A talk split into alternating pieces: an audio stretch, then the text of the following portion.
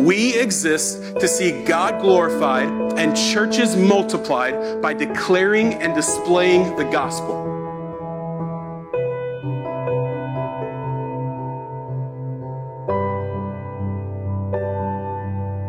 Chapter 15 this morning, Acts chapter 15, as we continue our series on the book of Acts. As you turn there, I need to mention that we have a ton of events, great events, really impactful, important events coming up here at Emmaus. Uh, there's the Emmaus Institute starts this month. Women's Bible Study starts this month as well. Next Sunday, we have the church picnic right after second service in Macken Park here in North KC, as well as later in the evening, we have a global outreach gathering with the chaplains who are partners of Emmaus from Rhode Island. I believe there's a, a location for that that's been nailed down. So, in light of all these, here's what I want to challenge you and ask you to do. I want to challenge you to put eyes on the weekly announcement emails that Caleb Hume sends out for the church at the start of every week. Be sure to open that email uh, put your eyes on the information, read it carefully, and get what you need information wise so that you can know what's going on here at Emmaus. If you don't know how to, if you don't know that you're getting those emails, or if you know you're not getting them, uh, you can sign up to receive those by going to emmauskc.com slash connect. All right, well, let's recap where we've been in the book of Acts. Over the past few weeks, we've been looking at the first missionary journey of Paul and Barnabas. We've seen how they went from place to place preaching the gospel, making disciples, starting brand new churches, and everywhere that Paul and Barnabas go, everywhere that they travel, there are actually a couple of common themes that just keep coming up over and over again. The first theme that comes up is that we see people believing in Jesus Christ. There are conversions. In every town that Paul and Barnabas visit, people believe their message. Salvation comes to the lost through the proclamation of the gospel. At the same time, there's a second theme that keeps coming up. We need to keep this theme in mind as well.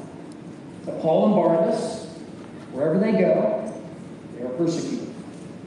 They find their message is resisted in some form or another. With this, Acts is reminding us over and over that the gospel not only generates salvation, it also generates resistance. It not only advances the kingdom of God, it also provokes the kingdom of darkness. And up until this point in the story of Acts, we've seen this resistance to the gospel coming from outside the church, comes from the unbelieving world. But today in Acts chapter 15, we're going to see what happens when resistance to the scandalous truth of the gospel comes from inside the church. And historically, there are, of course, different ways that this can happen. But one of the main ways that we see it happening, one of the main ways that we see the gospel resisted from within the church, is when the church tends toward legalism. Persecution may resist the gospel from the outside, but rigid legalism resists the gospel from the inside. And this is always a serious danger to the people of God, of course. We would lose interest in the gospel. That we would become bored with it and start prioritizing things that are, shall we say, more peripheral to the gospel. And from that point, it actually becomes very easy to start making things essential to salvation that are, in fact, not essential. When that happens, it's safe to say the church has lost its way. This actually reminds me of a story about something that happened to me some years back. I was driving home from church one evening, and as I was driving down the road, I could see ahead of me down a ways that there was a car that had veered off the road and it had gone into a ditch. I could tell by the headlights of the car, their position, I could see that the car had actually flipped up on its side. So I quickly picked up my phone and I, I called 911 and I requested emergency assistance and then I pulled over and I ran down into the ditch to, to check on the driver of the vehicle. And as I got close, I could tell that inside there was a woman who was very, very elderly. She was very frail. She was clearly not in good health. And so I asked her, I said, ma'am, are you okay? Are you hurt? And she said, well, I feel okay. I don't think I'm hurt. So I asked her, can you tell me what happened? Like, how did you end up down here in the ditch? She said, well, I was driving and I sneezed, and now I'm down here.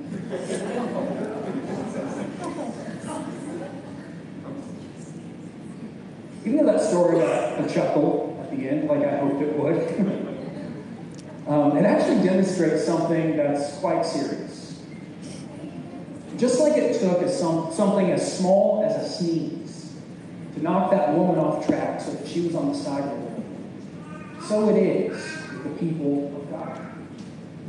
It only takes seemingly small adjustments to what we believe and preach to knock us way, way off course. In the world of aviation, there's something called the 1 in 60 rule. Maybe you've heard of the 1 in 60 rule. It's when the flight path of an aircraft is off by just one degree for a duration of 60 miles. When this happens, it means that the aircraft will end up a full mile from its destination. Now, you may be thinking, well, what's the big deal? It's just a mile. It Doesn't seem like that much. Just consider what happened in 1979. An airplane full of sightseers crashed into a mountain in, Antar- in Antarctica because its flight path, the flight path of the plane they were flying, was off by just two. 279 people died. When it comes to the gospel, small changes can be deadly serious. Tweak the good news just a couple of degrees, and before you know it, the church is in the ditch of legalism. Because once you start adding things to the gospel, once you start making changes to the gospel, you lose the gospel. That's the central issue that arises here in Acts chapter 15. Let's go to the text. We begin in verse 1. Read with me. But some men came down from Judea and they were teaching the brothers, unless you are circumcised according to the custom of Moses, you cannot be saved. And after Paul and Barnabas had no small dissension and debate with them, Paul and Barnabas and some of the others were appointed to go up to Jerusalem to the apostles and the elders about this question.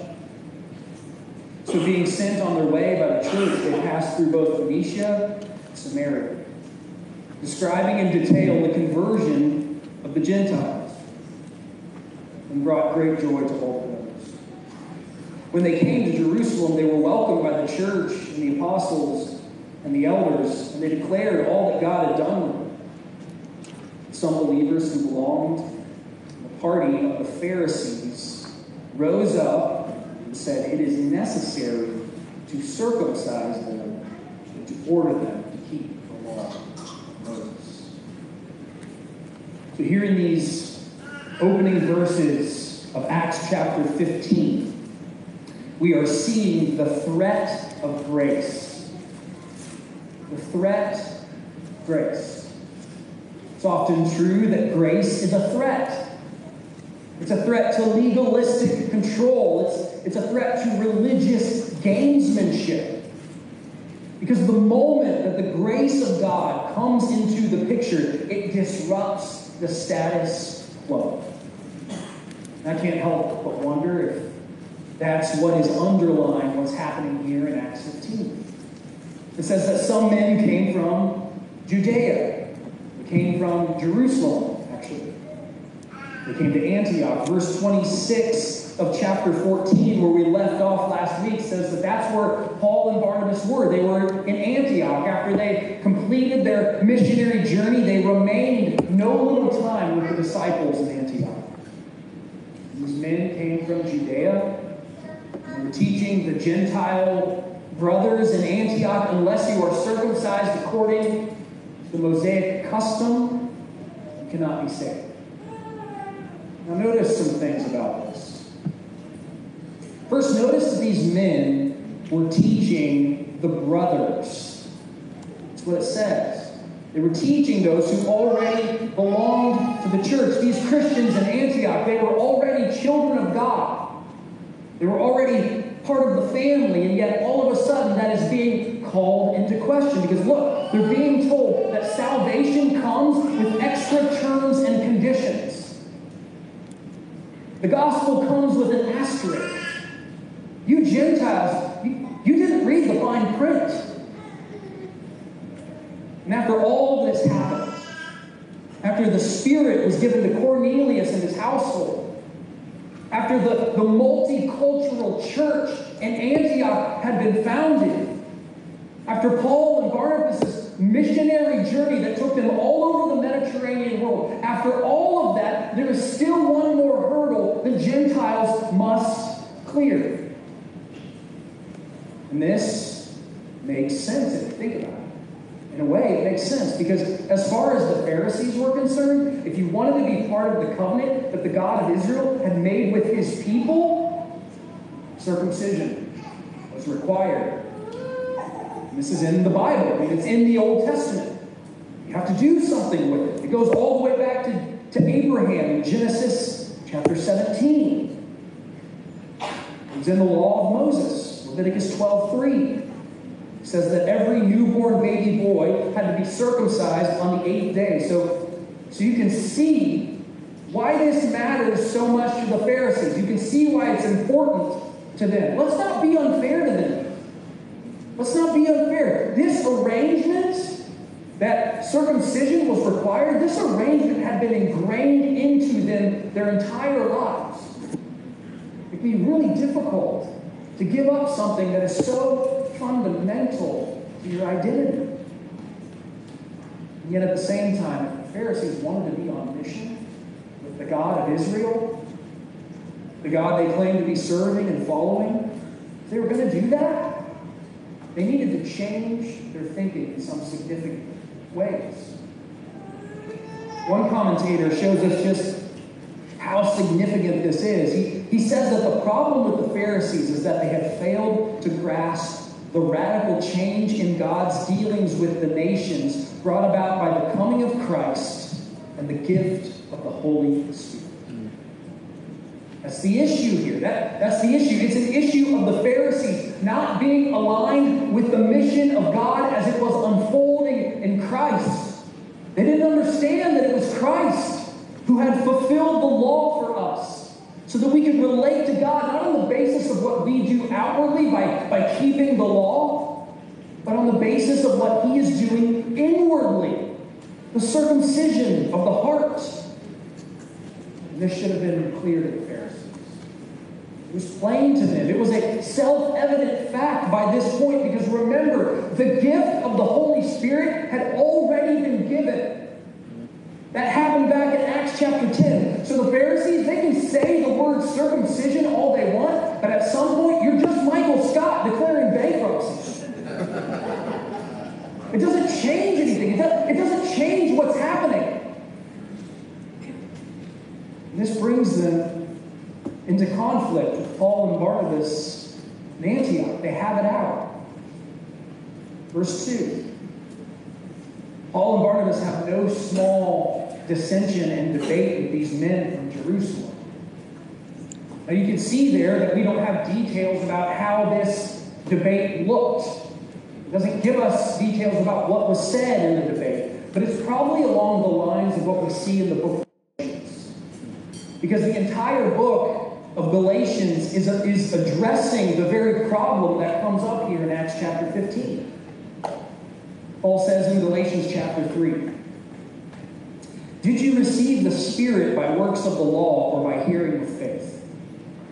Are you so foolish Having begun by the Spirit, are you now being perfected in the flesh? Paul's not asking those questions because he's unaware of the answer. He knows the answer. That's why he's asking the question. He knows that it is impossible to be perfected in the flesh. It is impossible to receive the Spirit through works of the law. And Paul actually reserves his harshest words for the people who were requiring circumcision. He says of the Pharisees that while they're at it, I wish they would just emasculate themselves. If you guys love circumcision so much, then why not really commit? Right? Go big or go home. Now, that may sound a little harsh to us. We might be thinking, it sounds like Paul's taking it a little far. Is he having a bad day or what? But Paul recognized something. He recognized that this issue goes to the very heart of the mission of God because it goes to the very heart of the gospel itself. For Paul, it's like if every if everything that we have been doing, everything that we have been out there toiling for, all of it is for nothing if we don't stand up to this, if salvation by grace alone is pushed out of the church by legalism, then we have abandoned Jesus Christ and his finished work. That's why Paul is so aggressive. And it's why he goes to Jerusalem with Barnabas. They travel to the very heart of the controversy. Look at what happens. We'll reread verse 5 and then we'll continue to read several verses after that. Verse 5 says that some believers who belonged to the party of the Pharisees rose up and said, It is necessary to circumcise them and to order them to keep the law of Moses. The apostles and the elders were gathered together to consider this matter. And after there had been much debate, Peter stood up and said to them, Brothers, you know that in the early days God made a choice among you, that by my mouth the Gentiles should hear the word of the gospel and believe. And God, who knows the heart, bore witness to them by giving them the Holy Spirit just as he did to us. And he made no distinction between us and them, and he cleansed their hearts by faith. Now, therefore, why are you putting God to the test by placing a yoke on the neck of the disciples that neither our fathers nor we have been able to bear? But we believe that we will be saved through the grace of the Lord Jesus Christ, just as they were. And all the assembly fell silent when they listened to Barnabas and Paul as they related what signs and wonders God had done through them among the Gentiles. After they finished speaking, James replied, Brothers, listen to me.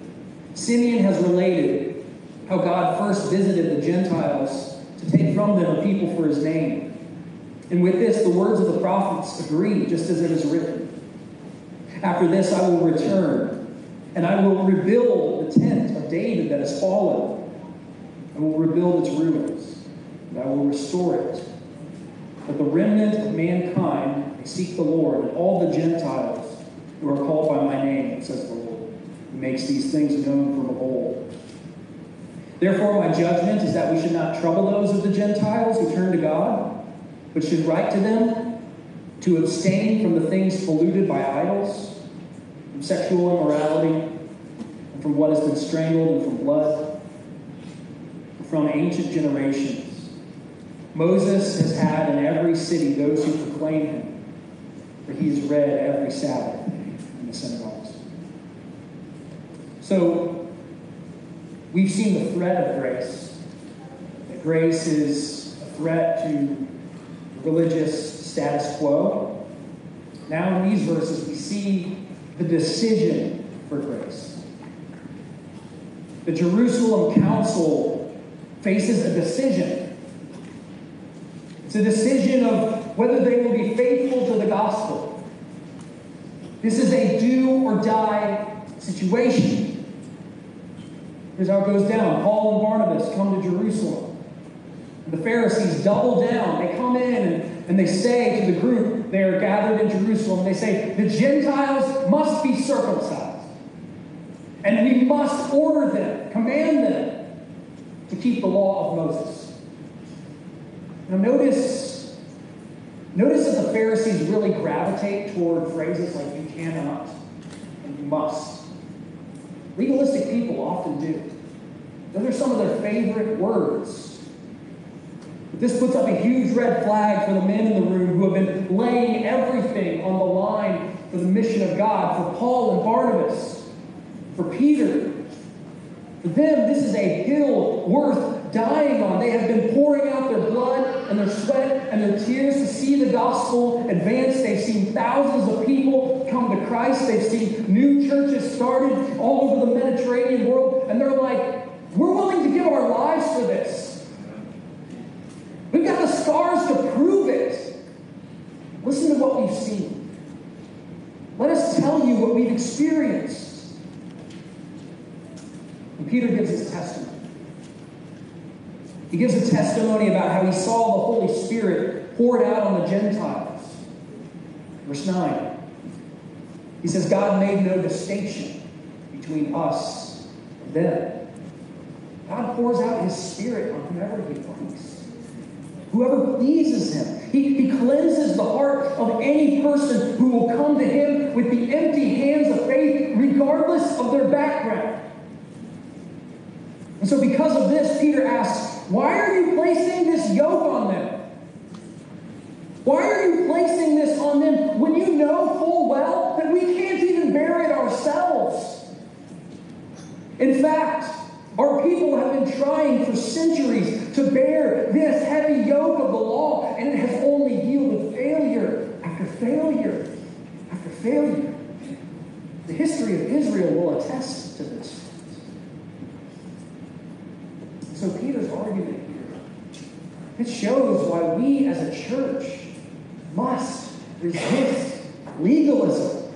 We need to resist it with every fiber of our being because the sickness of legalism is that it places impossible burdens on the backs of people who are sinful and weak to begin with.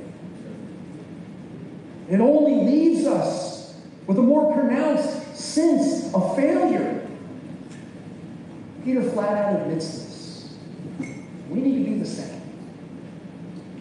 So let's do that. Let's, let's get honest here for a moment. Maybe if you're honest with yourself, if you're honest with the Lord who is searching your heart right now, you know that you have come into this place just exhausted of legalism. You're weary in your bones because you've been trying your best to hold your religious veneer together. But you are coming to the realization that this yoke is a yoke that you simply cannot bear. It's crushing you, it's breaking your back. You don't have the strength to keep going. But at the same time, there's a voice in you. It's deep inside of you. It's a voice of unrelenting accusation. It's a voice of constant criticism. You know the one, it's the little voice in your head that uses words like you cannot and you must. It's a voice of condemnation that never, ever lets you rest. It's always cracking the whip. Get to work. Do better.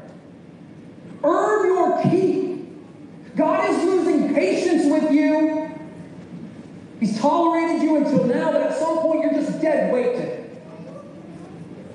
And if you don't perform, he's going to cut you loose. Have you ever heard that? Has it been ringing in your head lately? Has it been keeping you awake? That's you, you need to hear today that voice is not the voice of Jesus. That's not grace talking. The law. That's the voice of legalism, barking orders at you, placing a yoke on your back that you were never meant to bear. And you need to recognize that voice for what it is. Because it's drowning out the voice of the one who offers you a better yoke.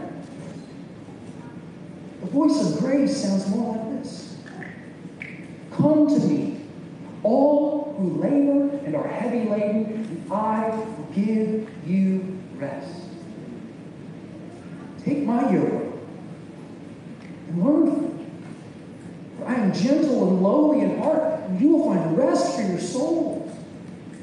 And my yoke is easy, my burden is light. Friends, that's what the voice of grace sounds like. It's a breath of fresh air. It doesn't beat you down. No, it, it puts wind in your sails. It's like you hear those words and you can just exhale and collapse into the kind arms of Jesus. So listen to him. Listen and receive his easy yoke because his is the voice that you need to hear of every other. It's also the voice that the world needs to hear. There's brokenness and exhaustion all around us. There's sin and there's evil and there's the pain that they cause. It's here in Kansas City.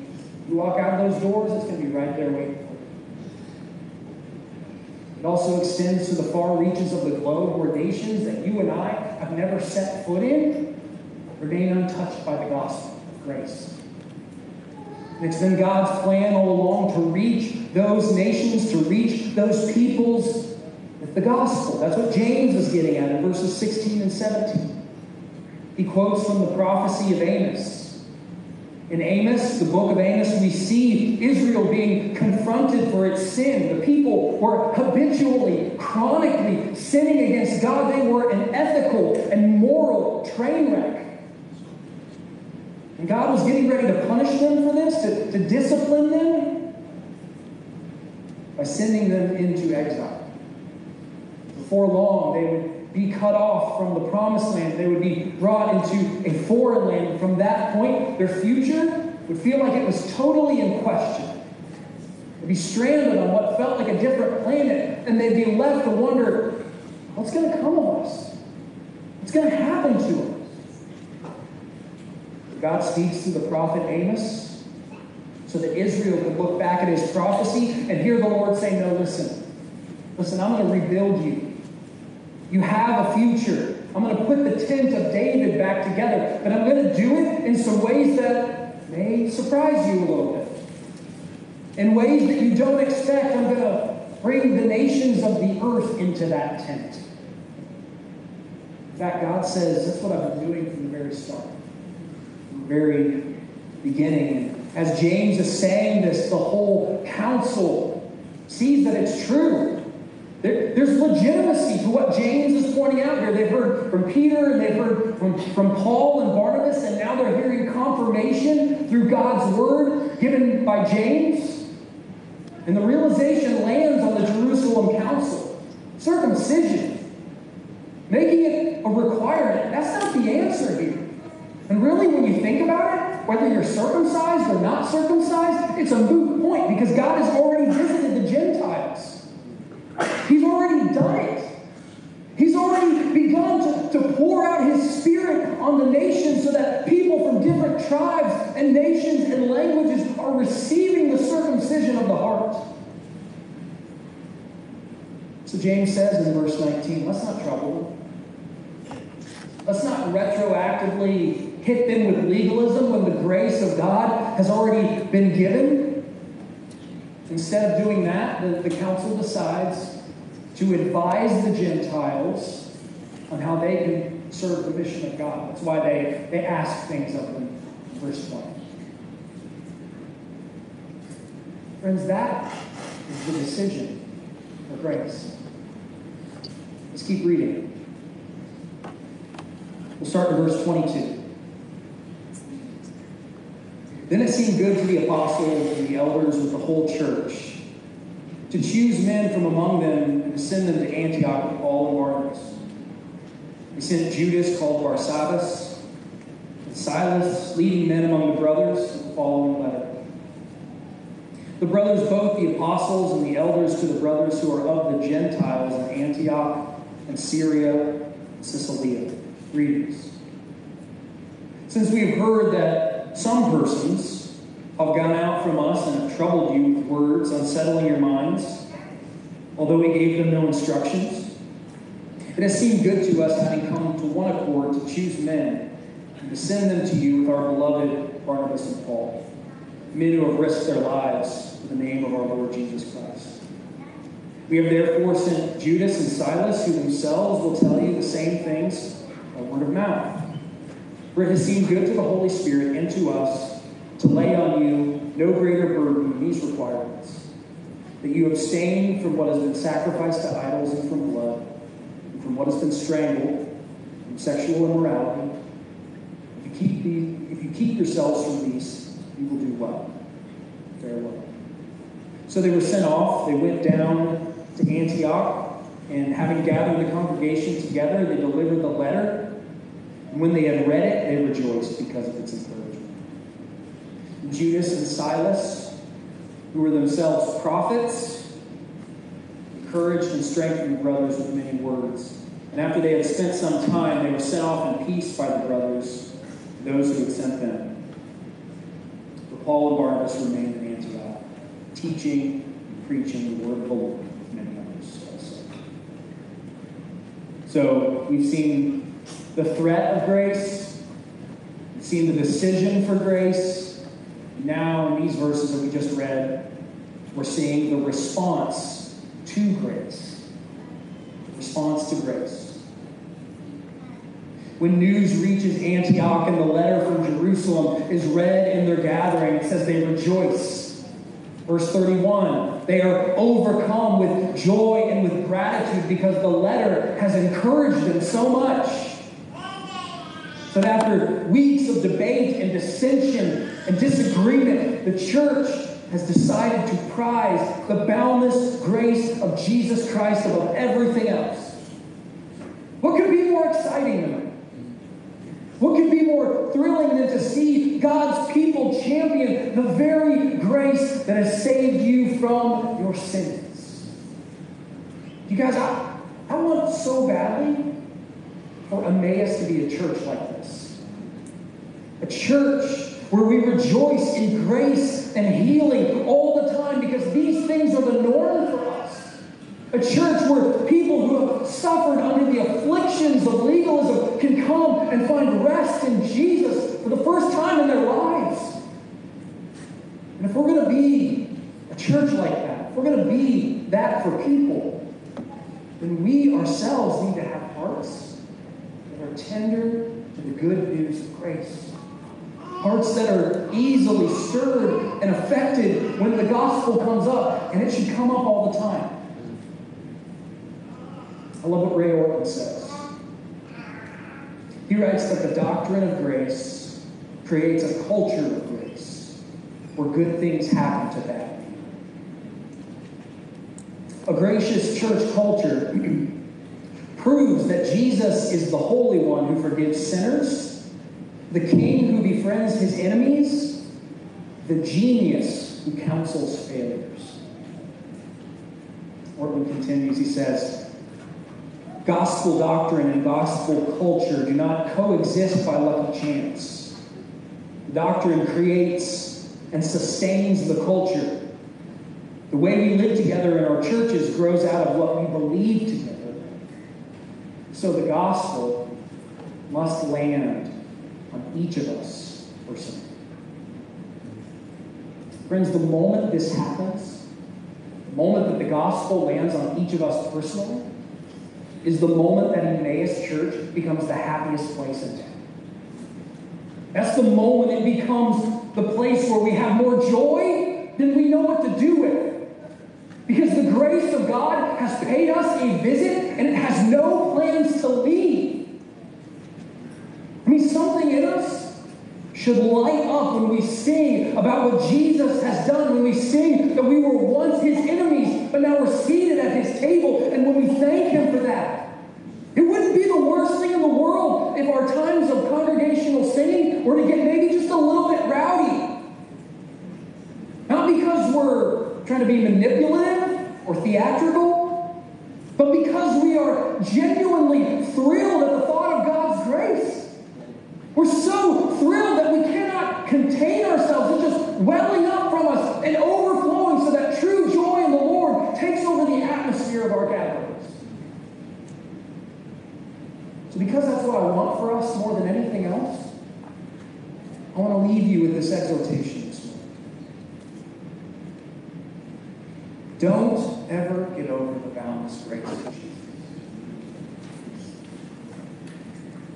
Never heart get over it. Never get so used to it that you can come to church and encounter the gospel of grace and just sort of shrug your shoulders. Oh, church is fine today, I guess.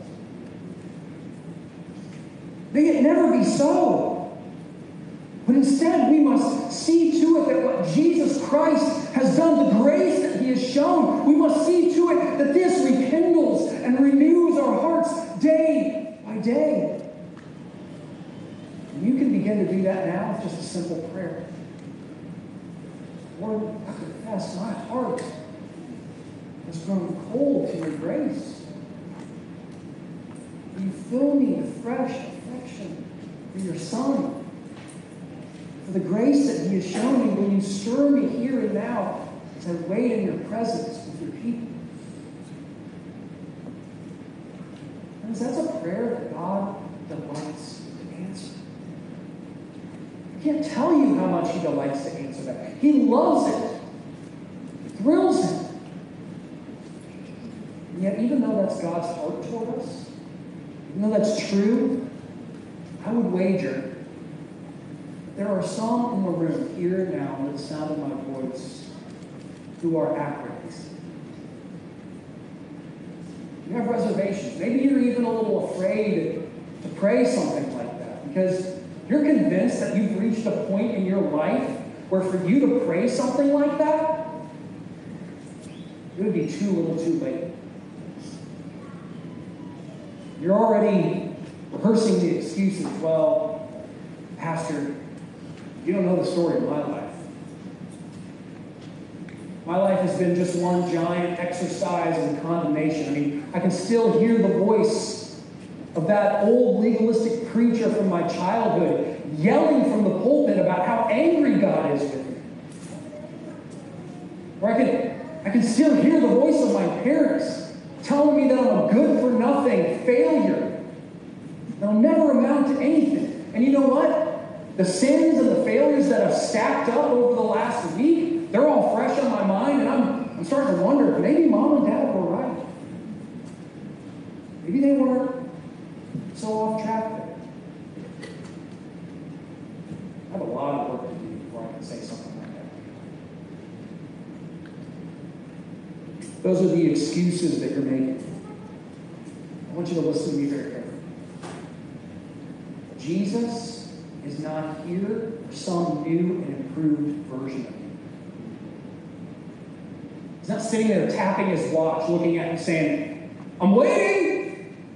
When are you going to get it together? When are you going to pull yourself together, man? Come on posture. Nothing could be further from the truth. No, he is here for the version of you that is sitting right here, right now, in this moment, in this room. That's what he wants. That's what he came for. He has come for the weary and the exhausted, for the burned out, busted up, and broken down, for those who can't figure anything out or get anything right, for those who cannot find their way off the treadmill of legalism, for those who have been abused and hurt by the church, for those who wake up every day disappointed in how their life has turned out. He has come for parents who can't stop yelling at their kids, and for kids who lack the will to obey their parents. He has come for people who are addicted to pornography, for those who use food to cope with their problems, for those who keep swiping that overused credit card and are drowning in debt, for those who are bitter at their spouse. He has come for all who sin and who find themselves in need of a Savior this morning. In other words, He's come for you, He's come for me. Just as He finds us today. Yeah, we're messed up. Boy, is that ever true. But He's here. Because there's nothing His grace cannot handle. So come to Him this morning. Find rest for your weary soul. He's actually calling us to a meal with Him. his voice of grace is extending an invitation to the communion table. He's saying, Come and take the bread, take it in your hands. Remember, my body was broken. And, then, and then take the cup, take that in your hands and, and, and drink it. And remember that it was my blood that was shed for you, and by the sprinkling of my blood, you are made clean. You are cleansed from your sin once and for all. And if you receive this bread and this cup by faith in Jesus, He will nourish you, friends. His, His grace will come and meet you where you are right now. That's His promise to all who have faith in Him. Which means that if you're not walking by faith, you're not trusting in Jesus Christ, we very respectfully want to ask you not to come. It's not because you're not welcome at church today. Nothing could be further than, than the truth. Nothing can be further from the truth. That's what I was trying to say. We're so glad that you're here. If you're not a Christian, we're, we're so pleased that you come to be with us this morning. But we just ask you not to come for the simple reason that there's no grace for you. This is just bread and juice from the grocery store. So instead of coming forward, we want to plead with you to come to Jesus. Come to the one whose voice of grace is ringing out far and wide to the ends of the earth, inviting sinners to come. That voice is speaking here and now today in this place, calling people to come home. Come home. Turn away from your sin turn in faith to the one whose yoke is easy, whose burden is light. For all who are under his easy yoke. In a moment, I'll invite you to come down this aisle on this side of the room. We'll begin in the front. We'll move to the back aisle. Come here, hand sanitizer. Elements are waiting for you here at the table. You take them with you back to your seat. Once we've observed communion, we'll rejoice in the grace of God together with one more song, and then we'll be sent with the benediction. Let me pray for us, church, and we'll come to the table.